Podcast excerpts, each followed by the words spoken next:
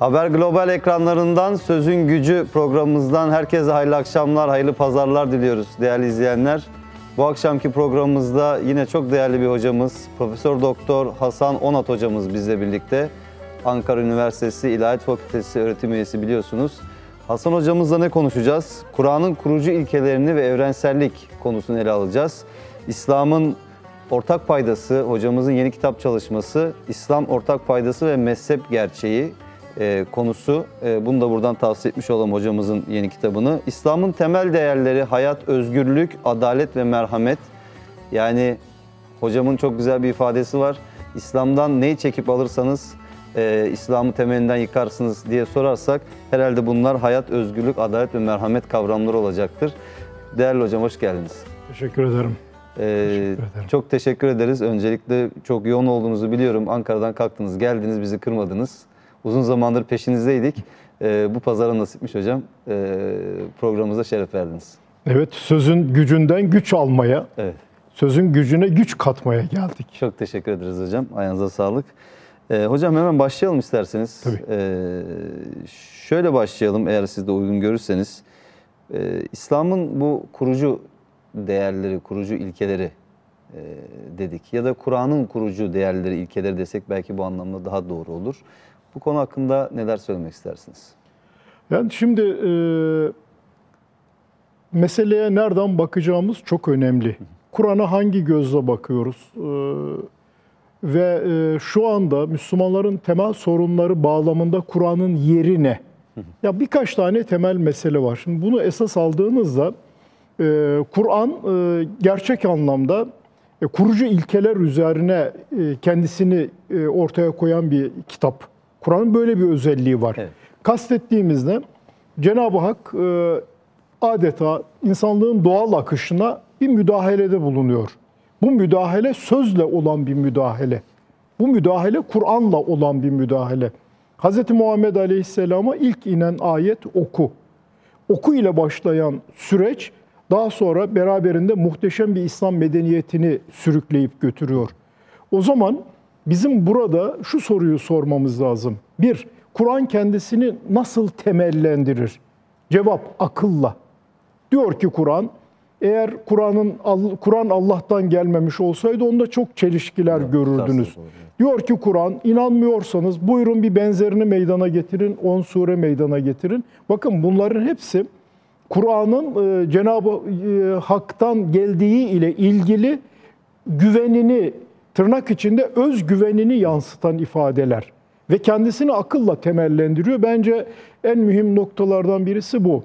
İkincisi, Kur'an'ın akılla Allah kelamı olduğuna kanaat getirmiş iseniz, bu sizin Müslüman olduğunuz anlamına gelir. O zaman işte esas sorumluluk bana göre burada başlıyor. Ne demek bu? Müslümansınız.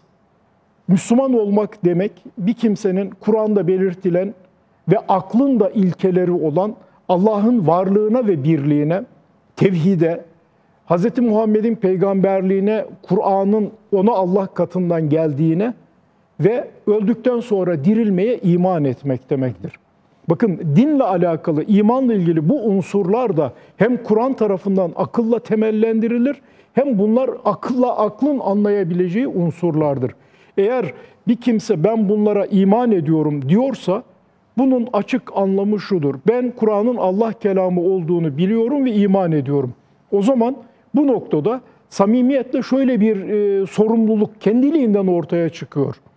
Kur'an'a rağmen Müslümanlık olur mu? Olmaz.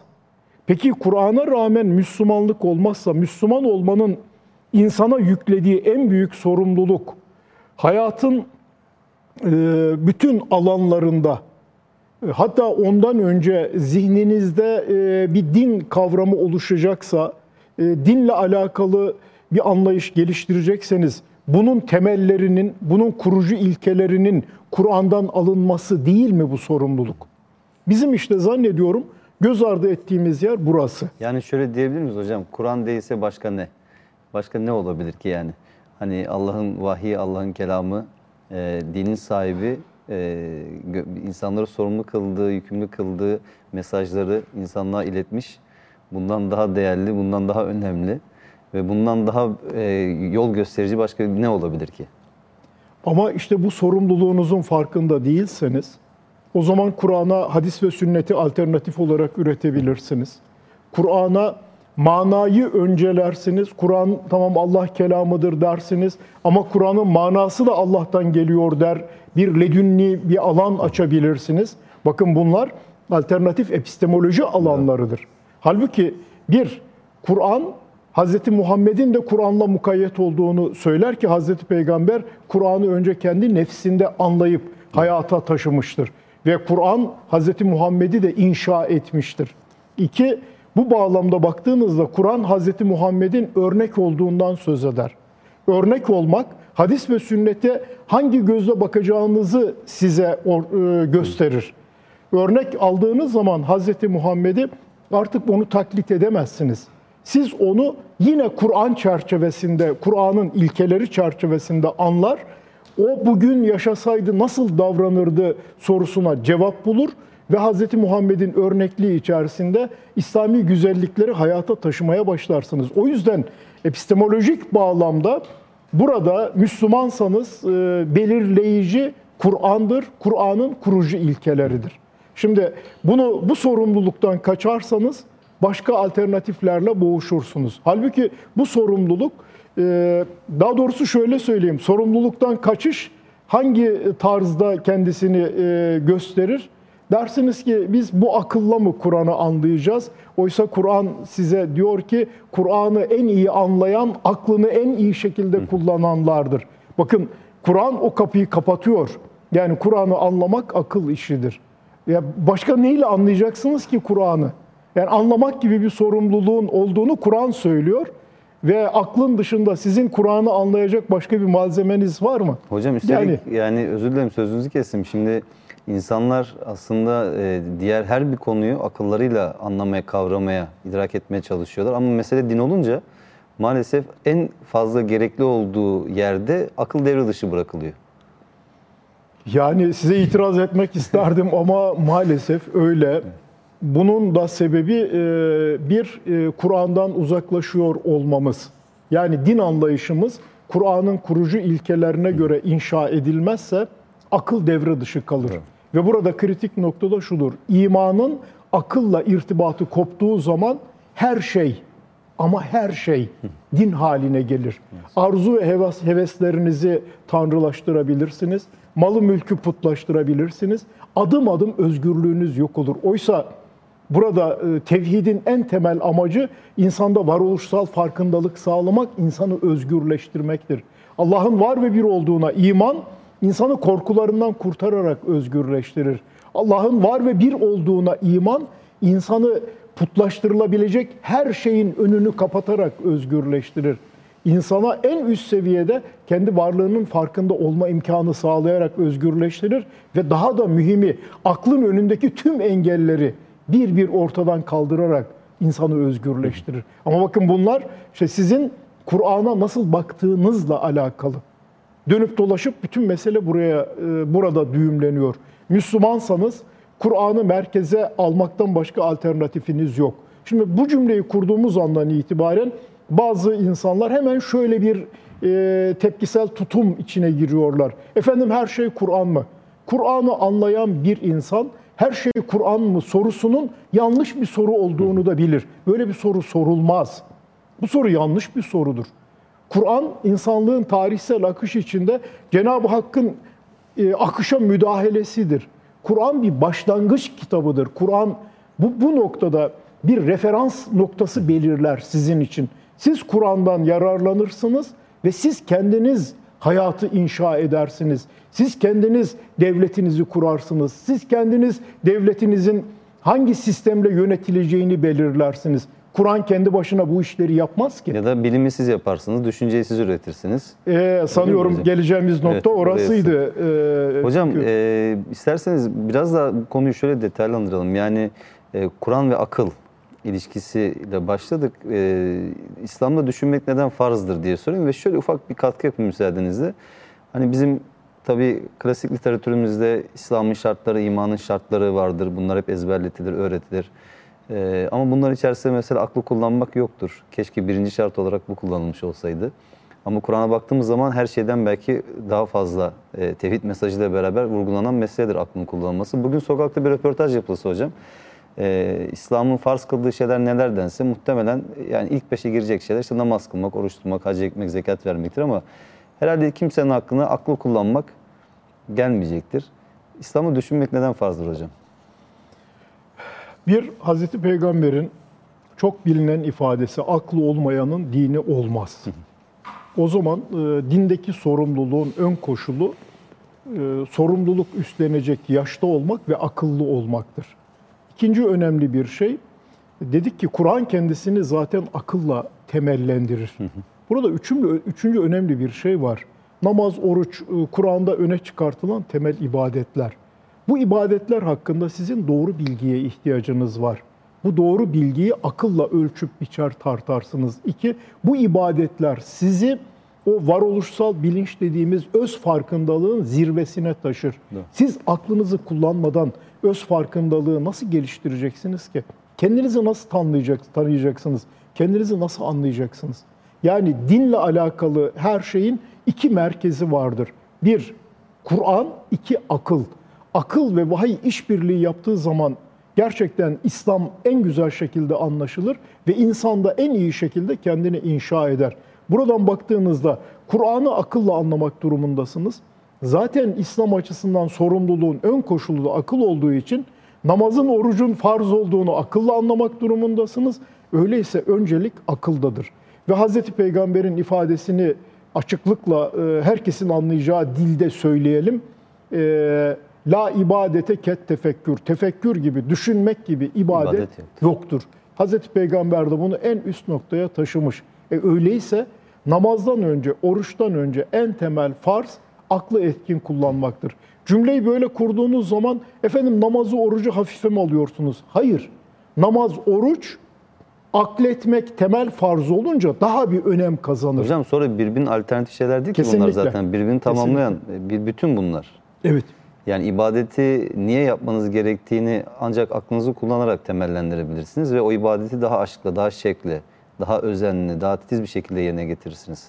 Evet. Ama sadece bir taklit olarak yapıyorsanız bunu, yani neden o ibadeti yaptığınızın felsefesini kavramamışsanız, o zaman sizin için belki sıradan, aradan çıkartılması gereken bir ritüele dönüşebilir. Çok doğru diyorsunuz. Ee, İbadetler meselesinde e, biraz açalım burayı. Daha kolay e, hocam. anlaşılır diye düşünüyorum. Cenab-ı Hak namazla ilgili diyor ki inne salate tenha anil fahşai vel munker.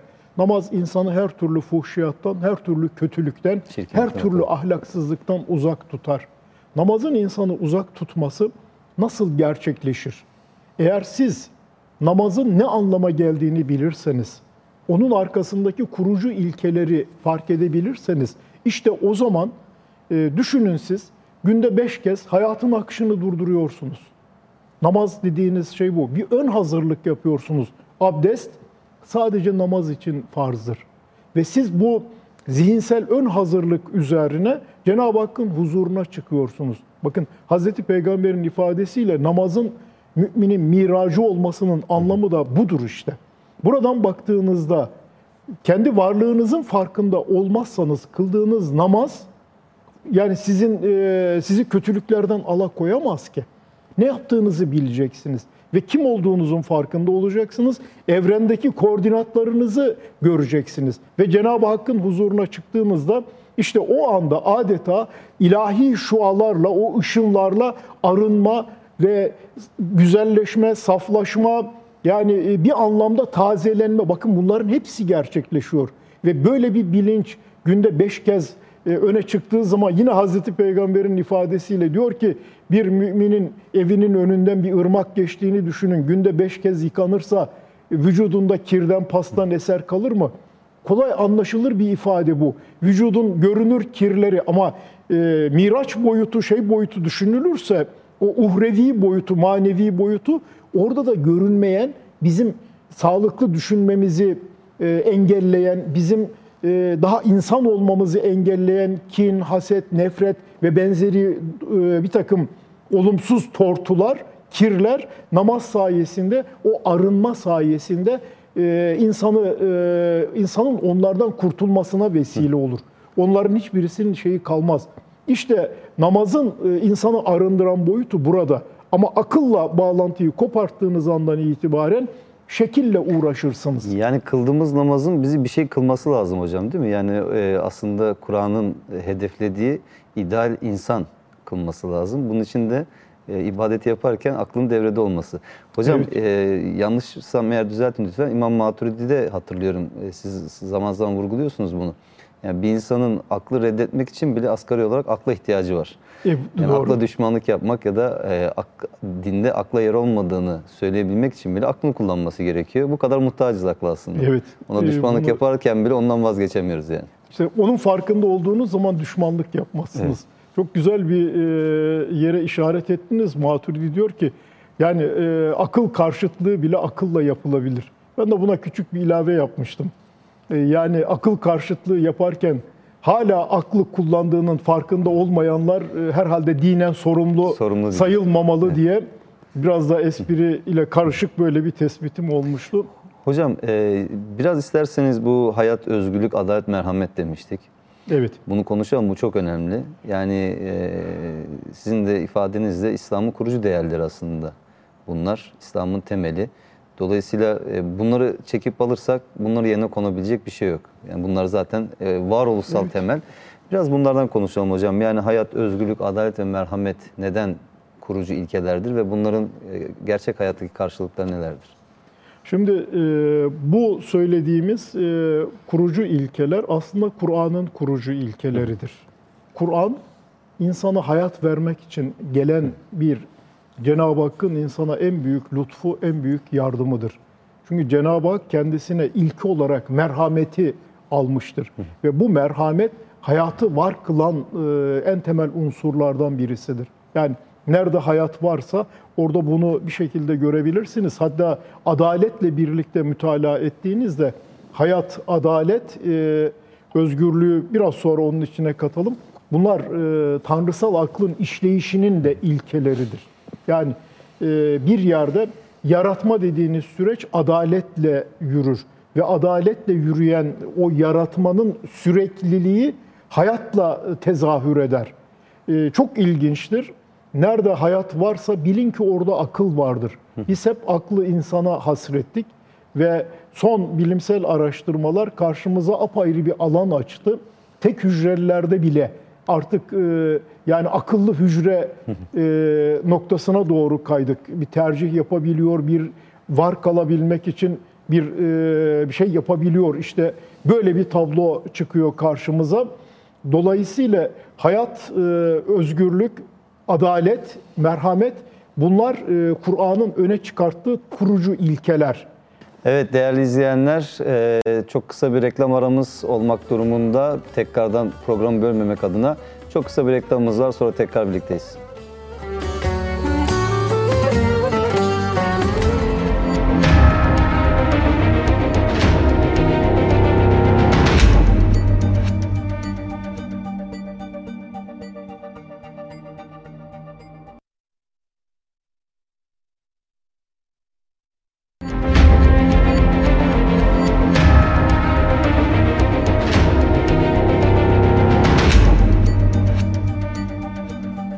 Evet değerli izleyenler Sözün Gücü programımız kaldığı yerden devam ediyor. Profesör Doktor Hasan Onat hocamız bizle birlikte İslam'ın kurucu ilkelerini, değerlerini konuşuyorduk ki hayat, özgürlük, adalet ve merhamet demiştik. Hocam siz eee, araya gitmeden önce bir şeyler söylüyordunuz. Oradan devam edelim isterseniz çünkü sonradan başka bir soru soracağım.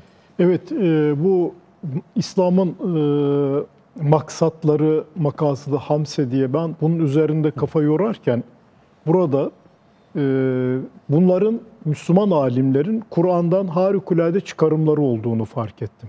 İslam hayatı esas alan bir din. Gerçekten de hem insanın maneviyatını dirilterek hayatı esas alıyor hem varoluş bütünlüğü içerisindeki hayatın yerini esas alıyor. O yüzden yaratmanın başlangıcından itibaren var olan bir süreç. Burada kün feyekun oluyorun e, karşılığı aslında hayat akılla birlikte var. Şimdi hemen devamında adalet. Adalet Cenab-ı Hak varlığı var kılarken adaleti esas almış ama adalet muhteşem bir ilke.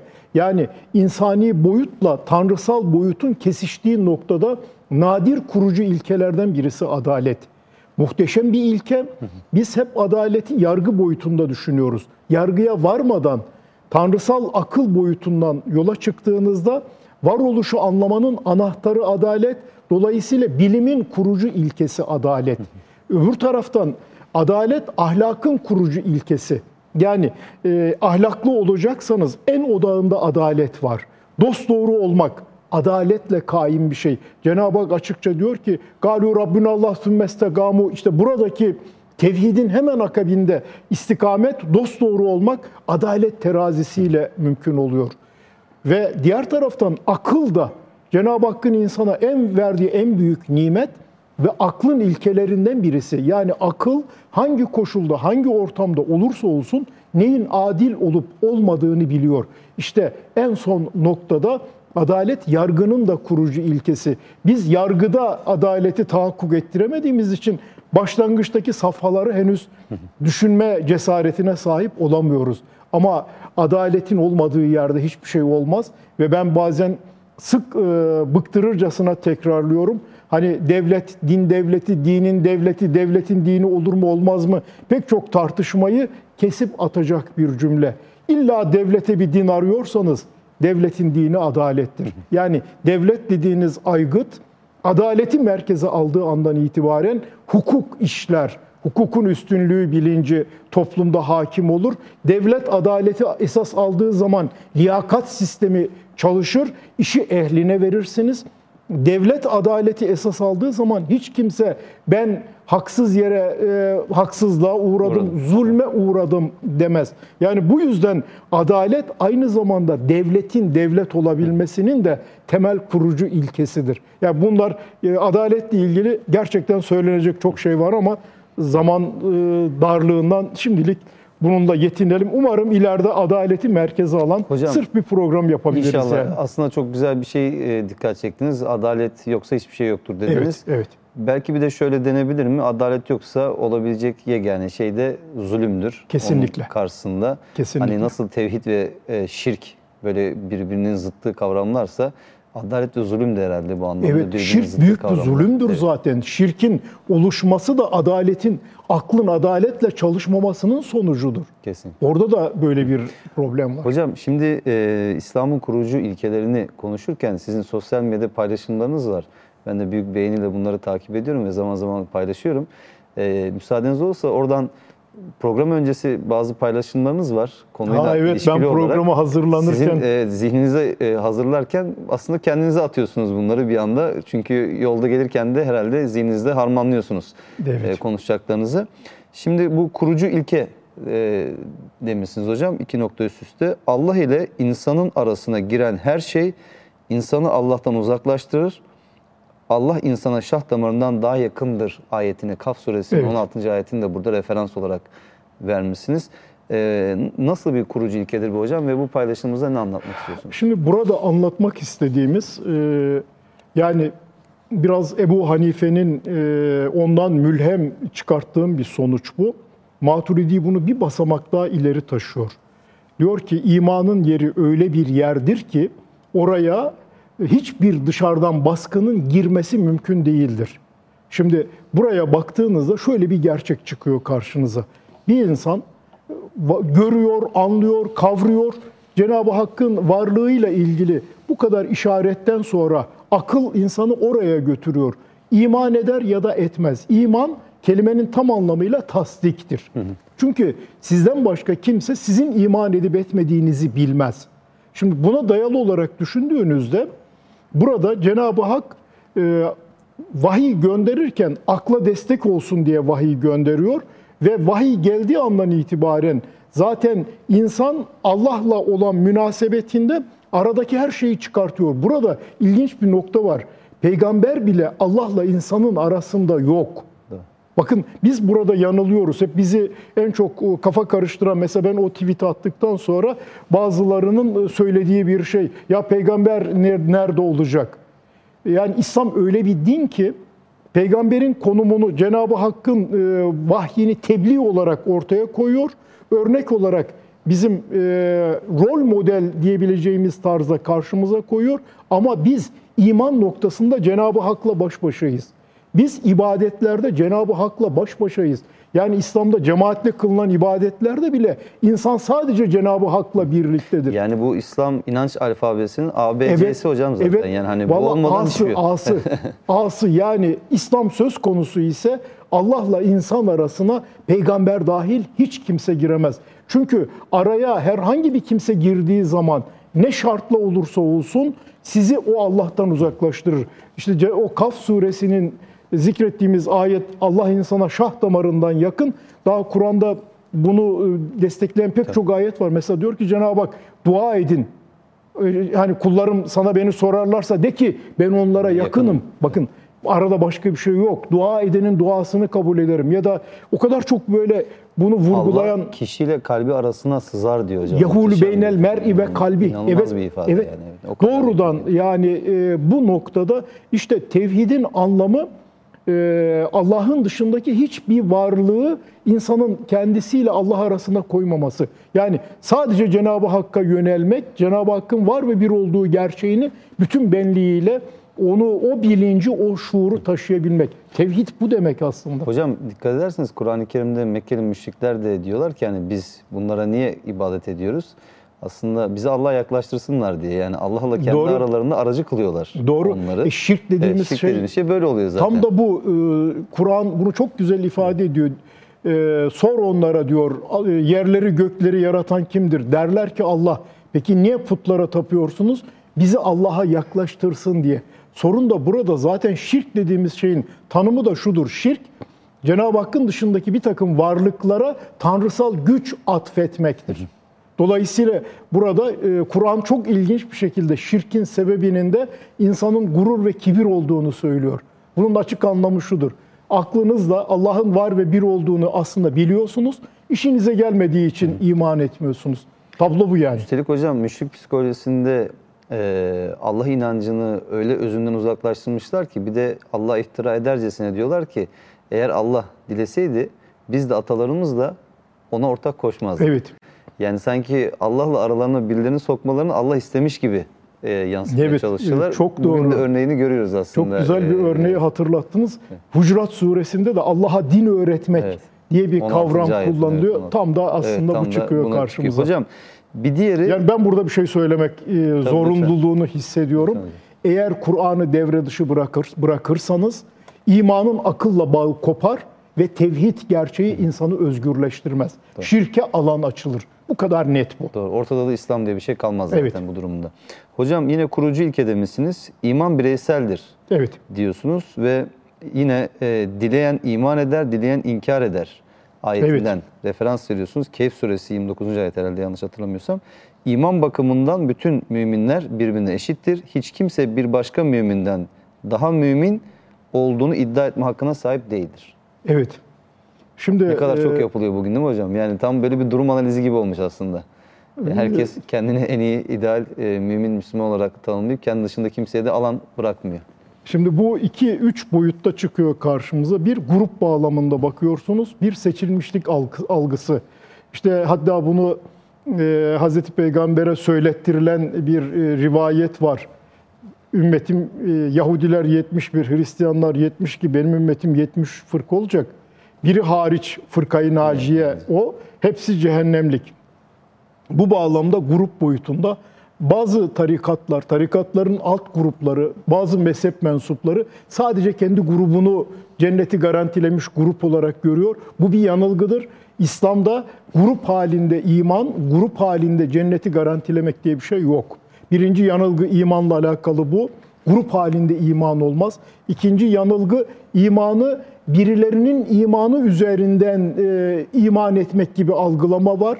Birilerine e, bağlanarak benzeri şekilde. Bu da imanın e, kendi yapısına, özüne aykırı. Üçüncü bir yanılgı noktası var. Bu da şu, e, kimse bir başkasının iman edip etmediğini bilmez. Bilmesi de Bilmeyince, gerekmez zaten. bilmesi de gerekmez. Gerekmez. Çünkü Cenab-ı Hak hiç kimseyi iman müfettişi müfettişliğiyle görevlendirmiyor. Burada ehli sünnetin klasik duruşu bence çok anlamlıdır. Bir kimse ben müminim diyorsa, ehli kıble ise Tekfir artık edilmez. tekfir edilmeyeceği gibi onun müminliği sorgulanmaz. Bu harikulade bir ilkedir. Ehl-i sünnet tüccarları bu gerçeği unuttukları için insanların imanları üzerinden kendilerine alan açmaya çalışıyorlar. Kural çok açık. İman tamamen bireyseldir ve kimse kimin ne kadar iman edip etmediğini bilmez. Cenab-ı Hak hiç kimseye bir başkasının imanını sorgulama hakkı, yetkisi de vermez. Ya İslam'da e, ulemanın ortaya koyduğu, yakaladığı harika bir prensip var. Beraati zimmet asıldır. Ya aksi varit oluncaya kadar siz insana inanmak, güvenmek zorundasınız. Böylesine güzel ilkeleri göz ardı ediyoruz. E gayet tabii. Hocam elimizde zaten e, insanların imanını ölçmeye yarayacak bir alet yok. Evet. Böyle bir şey ihtiyacımız da yok Evet. e, doğrusu. Ve iman aslında insanlara gösterilecek bir şey de değil. Ancak Evet. Allah'a gösterilir. Allah'la kul arasındaki bir e, özel bağdır bu. Ve dolayısıyla insanlara gösterilecek şey de insanlık olsa gerek. Gayet tabii. Ama biz bunu ıskalıyoruz herhalde. Bak ne kadar Bak durumdan vazife Müslümanız, çıkartıyoruz. e, derdindeyiz. Onu gösterme derdindeyiz Evet, evet. biraz. Olmaktansa gözükmek kolay olduğu için Doğru. daha çok e, gözükmeyi tercih ediyor gibiyiz sanki. E, bence de. En azından e, bu Bence konuda de. hassas olmak gerekir diye. Burada şu hususu netleştirelim. Ee, Bütün müminler imanda eşittir. Bu Ebu Hanife'nin e, geliştirdiği, ortaya koyduğu harika bir prensip. Hatta o diyor ki peygamberlerin imanıyla müminlerin imanı da birbirine eşittir. Düşündüğünüz zaman bunu anlayabiliyorsunuz. Bugün buna çok ihtiyacımız var. Yani içinden e, geçtiğimiz bu tuhaf zamanlarda herkesin birbirinin imanını sorguladığı bir zaman diliminde olması gereken tek şey bütün müminlerin imanının eşit olduğunu görebilmek, kavrayabilmek. Ebu Hanife'ye bunu söylettiren neydi? Araplardaki o kabile asabiyeti. Sadece kendilerini Müslüman görme. Ebu Hanife'yi böyle bir ilkeyi tespit noktasında Mevali. öne çıkartmış. Arap mevali çekişmesi.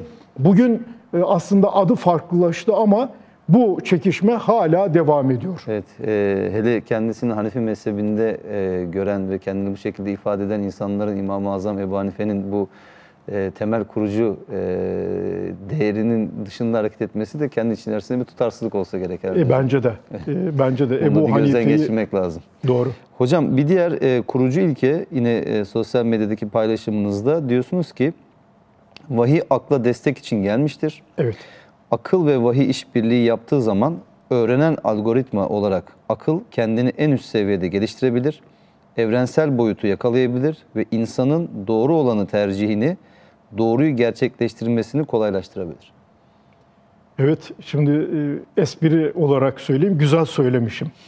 E, umarım yanlış anlamaz Estağfurullah. izleyenlerimiz. E, kastettiğimiz şey şu, Cenab-ı Hak oku diye başlayan, daha önce dikkat çektik buraya, bir mesaj göndermiş. Dolayısıyla bu mesajın muhatabı insan. İnsan bu mesajla ilişkisini nasıl kuracak? Cenab-ı Hak insanın kullandığı dili, Arapçayı, dillerin bir diğerinden üstün olmadığını herkesin bildiğini düşünüyorum. Yani Arapçanın dil olarak Türkçeden, e, İngilizceden e, bir farkı yok. Çünkü dil insan ürünü. Cenab-ı Hak insan ürünü olan Arapça diliyle insana hitap ediyor. Rum suresinde bunu ifade ediyor zaten. Gayet Dillerin, tabii. renklerin farklı yaratılması Allah'ın ayetlerindendir. Gayet tabii. diyor. E, Çok güzel ifade ettiniz. İşte burada dil e, semboller kümesidir. Ve bu küme içerisinde Cenab-ı Hak mesajlarını insanla buluşturuyor. Peki ben o mesajı yani Kur'an'da yer alan pek çok husustaki bilgiyi acaba aklımla fark edemem mi, düşünemem mi? Bir şeyin kötü olması için illa Kur'an'da belirtilmesi mi gerekir? Hayır. Akıl neyin iyi, neyin kötü, neyin güzel, neyin çirkin olduğunu bilir. Ama aklın yaptırım gücünün olmaması bir zaaf işaretidir. Doğruyu bilmek, doğruyu yapmak anlamına gelmez. Cenab-ı Hak aklın doğrusunu vahiy ile teyit ettiği zaman bu doğru hem güçlenmiş oluyor hem yaptırım gücü kazanmış oluyor. İkinci önemli bunu bir nokta burada. E, vahiy e, aklın ufkunu açıyor. Şimdi çok ilginç bir şey ifade etmek istiyorum. Mesela Kur'an'daki diğer peygamberlerle ilgili mucizeler Biz hep bu mucizeler kendi bağlamında gerçek mi değil mi diye zaman zaman bunu tartışıyoruz. Peki bu mucizeleri insan düşüncesinin ufkunu e, aşma noktasında düşündüğümüz zaman karşımıza ne çıkacak? Mesela deniliyor ki efendim e, İsa'nın babasız e, doğması e, gerçek mi değil mi bunu tartışıyoruz. E, ve arkasından e, bugün mesela gen teknolojisindeki gelişmeler, klonlama, belki buna dayalı e, gelişmeler üzerinden yeniden düşünsek o alandaki bilimsel gelişmelere ufuk açmaz mı? Mesela Hz. Musa'nın denizi yarmasını, bakın bunlar o kadar önemli şeyler ki e, orada e, çok yönlü düşünelim. Kur'an dilinin o sembolik boyutunu hesaba katın e, ve bunun tüm kötülüklerin boğulması, Firavun zihniyetinin devre dışı kalması gibi yorumlamak mümkün değil mi? Ben en çok şeyden etkilenmiştim. Hz. Musa'nın asası meselesi. Ve orada yakaladığım şey şuydu. Yani Hz. Musa büyücülerin büyüsünü bozuyor. Yani e, aklı e, devreye sokuyor. Büyü bozuluyor orada. Bu olağanüstü bir şey. Onun için vahiy akla destek olmanın ötesinde vahiy ile işbirliği yapan akıl artık insanın beşeri sınırların son noktalarına kadar gidebilir. Burada daha açık bir ilkeyi paylaşalım izleyenlerimizle. Cenab-ı Hakk'ın var ve bir olduğuna iman etmek e, en e, yani normalde sağlıklı düşünen insanın ulaşabileceği bir şeydir. Ama Kur'an der ki Allah'ın e, şahitleri, Allah'ın varlığının tanıklarından birisi de alimlerdir. Burayı sadece bu ayeti merkeze alarak düşünelim şimdi. E, Gerçek anlamda aklını en üst seviyede kullanan insan Allah'ın var ve bir olduğu gerçeğinin aynı zamanda tanığı olma şerefine sahip olur. Hocam bu güzel açıklamalarınızı müsaade ederseniz hemen e, Rabbimizin bir ayetiyle taçlandıralım. Mülk suresi 10. ayet. Burada e, cehennem ehlinden bahsederken oradakilerin şu feryadına dikkat çekiyor. Eğer e, işitmiş olsaydık yani vahye kulak verseydik ve aklımızı kullansaydık şu içinde Aa. bulunduğumuz durumda olmazdık. Çok güzel. İyi ki hatırlattın. O çok önemli. İzleyenlerimiz de bunu bence açsınlar, e, tekrar baksınlar. Mülk suresinde bu çok önemli. çok önemli. Ama e, Kur'an e, son pişmanlığın Fayda fayda, vermediğini kavrayabilmemiz için bu uyarıda bulunuyor. Aynı zamanda hocam sizin tam açıklamalarınızla e, doğrudan ilişkili olduğu için aklın kullanılmasının ve kullanılmaması durumunda insanın akıbetinin ne olacağını da burada aslında Evet. bize e, vurgulamış oluyor ayet. Evet. Hocam e, İslam ortak paydası. Evet. Bu sizin e, yeni kitap çalışmanız. Allah razı olsun çok güzel bir hizmet. Sizden daha da fazlasıyla böyle güzel yayınlar bekliyoruz. E, İslam ortak paydası ve mezhep gerçeği. Mezhep konusu da başlı başına bir konu ama İslam ortak paydasından biraz bahsedebilir miyiz? Evet benim yıllardır kafa yorduğum bir şeydi. Çünkü e, burada Müslümanlar bu kadar e, gruplara ayrılmış. Kur'an'a rağmen Kur'an diyor ki dinlerinizi parça dinlerini parça parça yapanlar gibi olmayın. Kur'an diyor ki her hizip, her topluluk kendi sahip olduğuyla övünür. Evet, doğru. Kur'an e, bu noktada diyor ki vahtasimu bihablillahi cemia. Hatta orada bir uyarı da var. Diyor ki e, gücünüz kaybolur. E, Bölünürseniz bölünürseniz, parçalanırsanız. Bunu devletiniz elden gider diye yorumlayan alimler de olmuş. Hazreti Peygamber müminleri bir vücudun organlarına benzetmiş, e, bir binanın tuğlalarına benzetmiş. Ama bütün bunlara rağmen ee, insan sosyal bir varlık. Bölünme, parçalanma doğal bir şey. Örgütlenme son derece doğal. Peki ben hep şunu söyledim.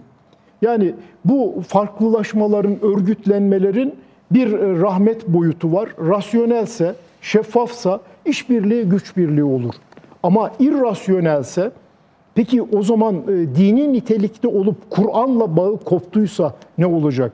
Alternatif epistemoloji üretildiyse, alternatif teoloji ortaya çıktıysa ve bu süreçte alternatif tarih inşa ediliyorsa o zaman bakın üç şey söyledim. Alternatif epistemoloji e, bildiğimiz e, normal bilgi e, noktasında bir kırılma yaşanıyor. Bilgiyle alakalı siz e, alternatif bir bilgi kanalı açıyorsunuz kendinize. Mesela vahyin, Kur'an Cenab-ı Hakk'ın bize gönderdiği mesajı, vahyin anlamının da ilahi olduğunu ve bir takım insanlara geldiğini düşündüğünüz andan itibaren alternatif bir epistemolojik kanal açılıyor. Buna dayalı bu sefer sizin inanç sisteminizde farklılaşmalar ortaya çıkıyor. Buna dayalı bu sefer tarih telakkiniz, sizin geçmişi anlamaya dayalı inşa ettiğiniz tarihte farklılaşmalar oluyor. Ve bu üç unsuru yan yana getirdiğinizde Müslümanlar paramparça oluyor. Benim en çok mesela e, yani beni rahatsız eden boyut dört halife dönemi diyoruz. Müslüman gelenekte dört halife dönemiyle ilgili birbirinden farklı dört tane tarih inşağı çıkmış. Hariciler dediğimiz grup diyor ki ideal dönem Hazreti Ebubekir Ömer dönemi. Şia dediğimiz grup bunlar bu genellemeler yalnız. Herkes böyledir anlamında demiyorum. Sadece anlaşılmayı kolaylaştırsın diye. Şia dediğimiz grup diyor ki halifelik Hazreti Ali'nin hakkıydı. Ebu Bekir Ömer onun hakkını gasp etti. Zeydiye dediğimiz grup daha mutedil bir çizgi yakalıyor. Halifelik diyor Ali'nin hakkıydı ama Ebu Bekir Ömer de halife oldu. Ali eftaldir, en faziletlidir. Ebu Bekir Ömer Osman e, bunlar meftuldür, daha az faziletlidir ama halifelikleri meşrudur. Ehli sünnet dediğimiz gelenekte diyor ki dört halife sıralaması fazilet sıralamasıdır. Hz. Ebu Bekir, Ömer, Osman, Ali bu sırada halifedir ve bunu idealize ediyor. Bakın birbirinden dört ayrı tarih telakkisi. Sizin tarih anlayışınız farklıysa nasıl ortak düşünebileceksiniz? İşte bu düşünceler beni bir noktaya sevk etti. Dedim ki ya İslam ortak paydası yok mu? Yıllardır buna kafa yordum ve karşıma şöyle bir gerçek çıktı. Ahkaf suresinin 13. ayeti ve Fussilet suresinde de benzer ayet var. Cenab-ı Hak diyor ki Galu Rabbina Allah sümmestegamu Rabbimiz Allah'tır deyip istikamet üzere olanlar, dost doğru olanlar. Şimdi bu iki şeyi ortaya koydu. İslam ortak paydası diyecekseniz iman noktasında ortak paydanın temel direği tevhiddir. İki destek unsuru vardır. Ahiret ve nübüvvet. O zaman nedir? Bir insan kim olursa olsun, hangi mezhepten, hangi meşrepten, hangi tarikattan olursa olsun bu temel iman esaslarına inanıyorsa İslam dairesi içerisindedir. İşte İslam ortak paydası. Davranış planında ortak paydası nedir? Dost doğru olmak. O da karşınıza adalet ortak paydasını çıkartır. Adalet o makasıdı selase diye söylediğimiz işte bu çalışmaların ürünü olarak ortaya çıktı. Adalet, e, hayat, adalet ve özgürlük. Özgürlük. Ama bunun ortasında o dost doğru olmak da diğer ortak payda. Buna dayalı olarak da işte bu programda konuştuğumuz Kur'an'ın kurucu ilkeleri. Gerçekten de bunu yan yana getirdiğinizde problem çözülmüyor. Fakat problemi anlama imkanımız ortaya çıkıyor. Ne demek bu? Gruplaşmalar, mezheplerin oluşu son derece doğal. Sosyal örgütlenmeler son derece doğal. Ama bir, Kur'an'la bağınızı kopartırsanız siz alternatif din olmaya başlarsınız. İki, ortak tarih inşa etmek için sizin geçmişle tarih arasındaki farkı bilmeniz ve tarihin geçmişten gelen güvenilir verilerle inşa edileceğini bilmeniz gerekir. Müslüman gelenekte geçmişle tarih birbirine karıştırıldığı için geçmişten gelen her şeyi doğru kabul ediyoruz. Bu da her grubun kendi tarihini inşa etmesini kolaylaştırıyor. Üçüncüsü ya Müslümansak bir bu bağlamda e, bizi bir ve beraber tutacak olan tevhidi görelim, Kur'an'dan beslenelim, Hz. Muhammed'i örnek alalım. Bakın sorunlar daha kolay çözülür. O zaman birbirimizi anlayacak ortak paydayı inşa etmiş oluruz. Yani şöyle özetleyebilir miyiz hocam? Ee, Müslüman Allah'a davet eder, e, Kur'an'a çağırır ve Hazreti Peygamber'i, Allah Resulü'nü örnek olarak Evet. e, merkeze koyar, benimser. Ama bunu terk edip kendimize çağırırsak, kendi kitaplarımızı din e, hükmüne koyarsak veya kendi önderimizi, liderimizi örnek alırsak bu sefer ortada İslam diye bir şey kalmaz herhalde. Çünkü herkes en Evet. doğrunun kendisi olduğunu ifade edecektir. Herkes bize gelin diyecektir ama bir Müslüman sadece Allah'a davet eder. Çok doğru. Herkes kendi kitabının dini en doğru anlattığını iddia edecektir ama e, Allah'ın dinini en güzel şekilde ancak Allah'ın vahyi ifade edebilir. Herkes kendi liderinin en iyi ideal Müslüman olduğunu söyleyecektir ama herhalde Allah'ın vahyini de en güzel hayata taşıyacak olan da Resulullah'tır. Yani mesele açık aslında ama e, herhalde biraz bu konuda gelişmemiz gerekiyor. Bu Evet. problemlerle çözüm üretebilmemiz için bu e, saplantılardan kurtulmamız gerekiyor sanki. Çok güzel özetlediniz. Ee, grubunuz, partiniz, cemaatiniz, tarikatınız İslam'ın önüne geçiyorsa Evet. ortada çok ciddi bir sorun var demektir. O zaman ya İslam'ın yakasından düşün, ne yaparsanız yapın, İnsanların hem cehenneme gitme özgürlüğü vardır. e, Hem de e, iyi Müslüman olma, İslam'ı tercih etme özgürlüğü vardır. Bu çok açık bir şey. Onun için imanla alakalı Cenab-ı Hak diyor ki dileyen inanır, dileyen inkar eder. Ama e, hem e, İslam'ın içinden yakalayıp hem de İslam'ı yani kendi süfli arzularımızı, o küçük hesaplarımızı İslam'la meşrulaştırırsak bu İslam'a haksızlık olur. Ve yani yanlışları Zarar verir. İslam'la meşrulaştırmama, meşrulaştırmak e, Müslüman sıfatıyla İslam'a verilecek en büyük e, kötülüktür. Kötülük ve zarar. En büyük kötülüktür.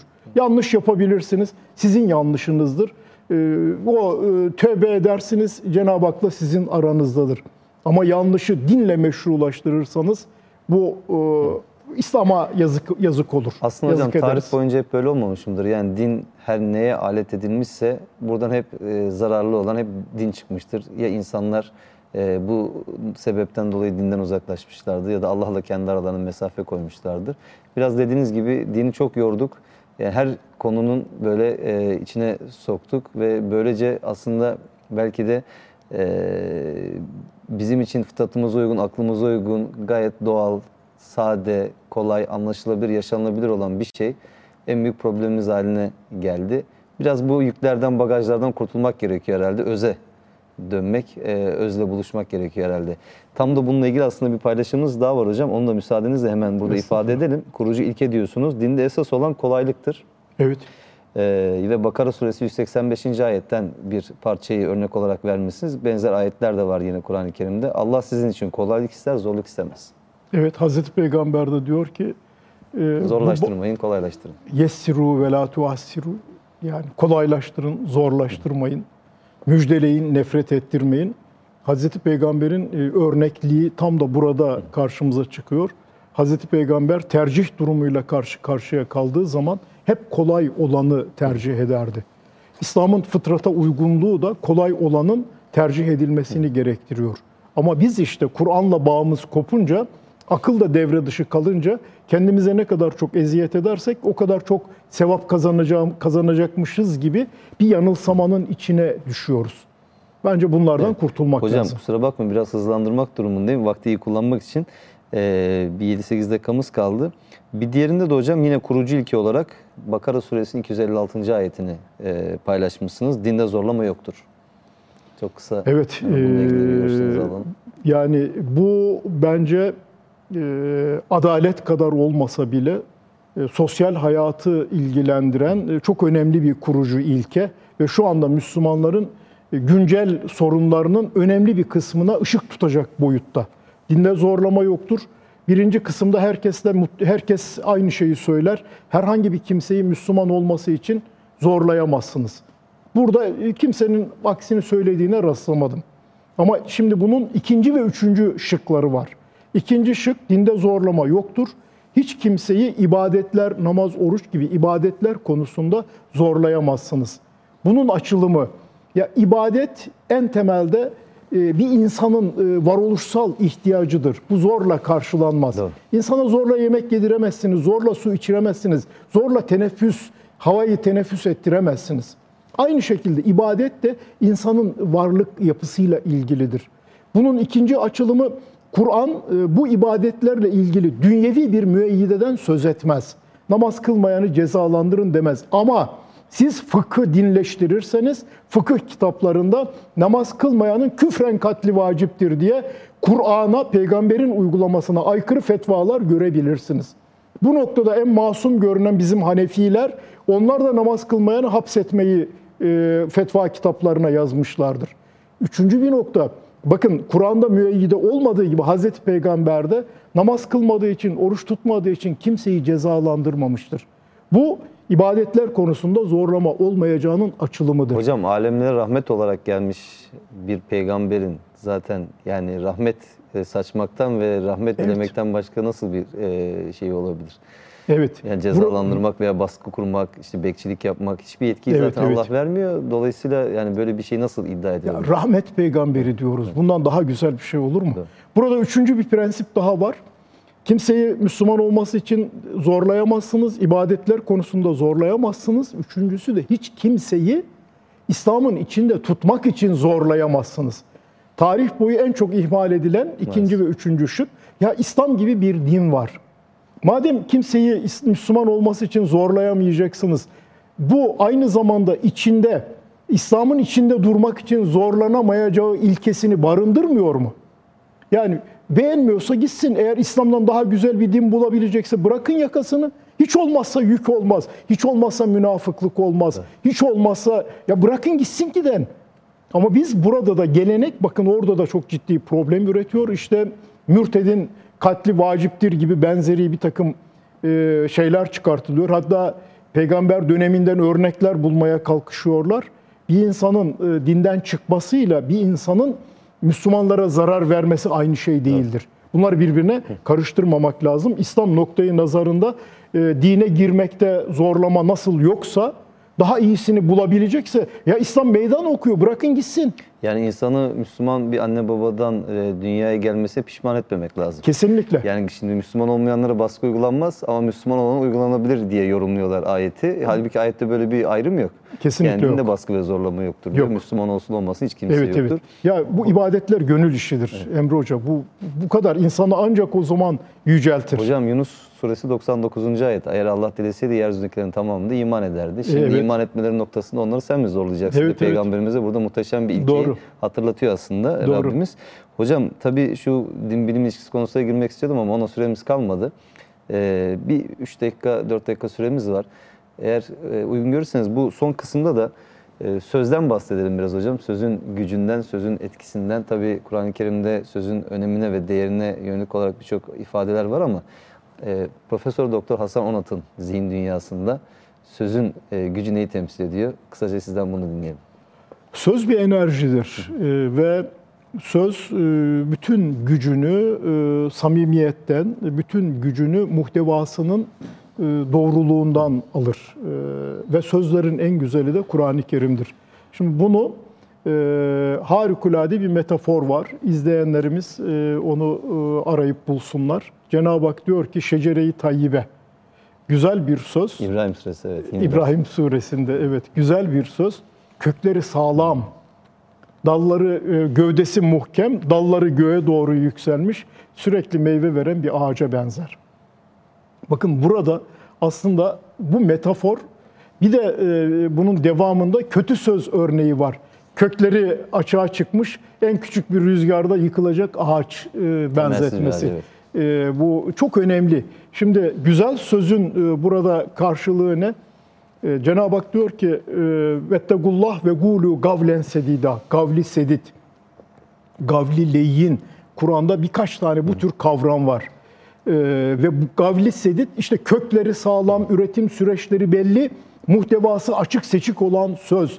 Eğer bir sözün kaynakları belliyse, üretim süreçleri belliyse, anlamlıysa ve o söz enerji olarak her zaman gücünü, etkisini hissettirir. Kur'an-ı Kerim en güzel sözdür. Onun için atalarımız çok güzel demişler. Dil tohum atar. Dil nasıl tohum atar? İşte o enerjiyi, o sözü alır taşır. Söz aynı zamanda varlığın başlangıcıdır. Kün, Cenab-ı Hakk'ın ol ifadesi bu bir sözdür. Feyekûn e, enerji devam ediyor, olmaya devam ediyor. Burada hemen e, şuna da dikkat çekelim. Son cümlelerimiz. Cenab-ı Hak diyor ki müminlerin sözle sınavını ortaya koyuyor. Müminlerden söz ediyor. Onlar her sözü dinlerler. Zümer 18. Bilgiye, öğrenmeye açıktırlar. Anlarlar, kavrarlar, ölçerler, biçerler, tartarlar, iyisini, kötüsünü, doğrusunu, yanlışını ayırırlar. En güzelini bulurlar ve ona uyarlar. Hocam çok teşekkür ediyoruz. Ee, son olarak şunu da isterseniz tamamlayalım. Ee, Hazreti Lokman'ın oğluna öğütleri var biliyorsunuz Evet, sesini evet. yükseltme diyor. Yine Hazreti Peygamber'in yanında inananlar uyarılıyorlar. Yani sesinizi o e, Nebi'nin sesinden daha fazla yükseltmeyin diye Kur'an-ı Kerim uyarı Hucurat Evet. suresinde. Yani Müslümanların e, sesini değil sözünü yükseltmesi gerekir. Bu ayetlerden hareketle bununla da isterseniz Hemen o zaman bir şey daha. Lütfen hatırlatalım. Ee, Cenab-ı Hak diyor ki biri size sataşırsa, kötü bir söz söylerse diyor, selam, deyin Selam deyip geçin. geçin. yani küçük e, şeylerle uğraşmamak lazım. Hocam çok teşekkür Anlam ediyoruz. çok önemli. Çok keyifli, güzel bir sohbet oldu.